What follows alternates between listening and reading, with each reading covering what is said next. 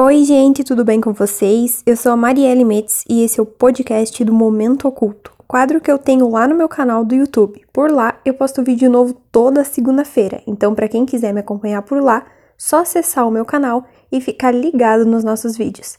Então vamos lá para o caso de hoje.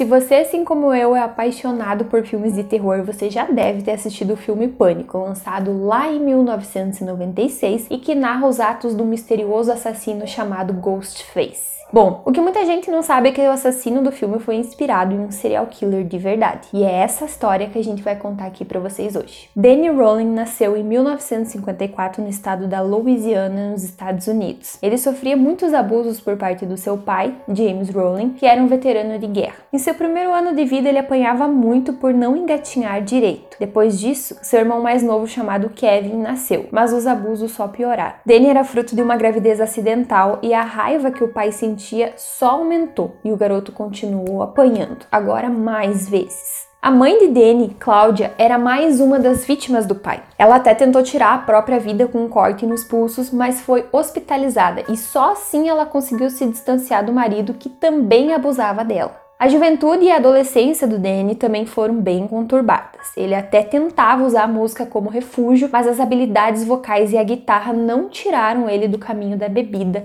e das drogas. Ele sempre estava fugindo da família dele e do passado e até tentou engatar uma carreira militar, que teve fim quando ele foi flagrado enquanto se entupia de alucinógenos.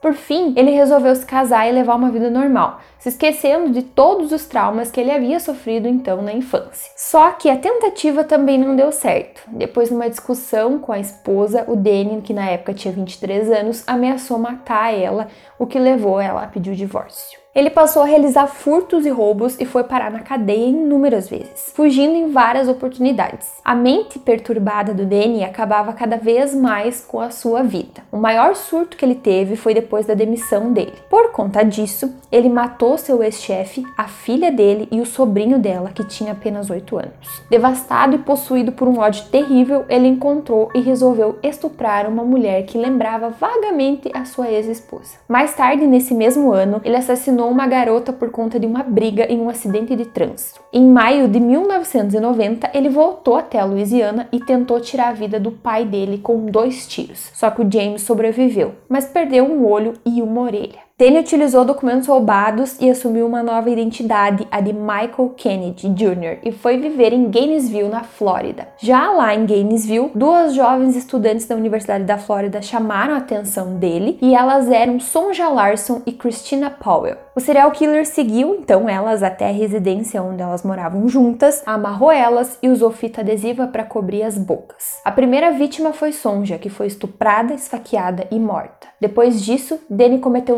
necrofilia e violou o corpo da jovem que já estava sem vida. Por fim, cortou um dos mamilos dela e guardou isso como um troféu. No dia seguinte, o assassino fez o mesmo com Christina Powell, também cortando os mamilos dela depois de estuprar ela e assassinar. A diferença é que dessa vez o Danny resolveu decapitar ela, deixando o corpo sentado ao lado da cama e a sua cabeça posicionada em cima de uma escrivaninha.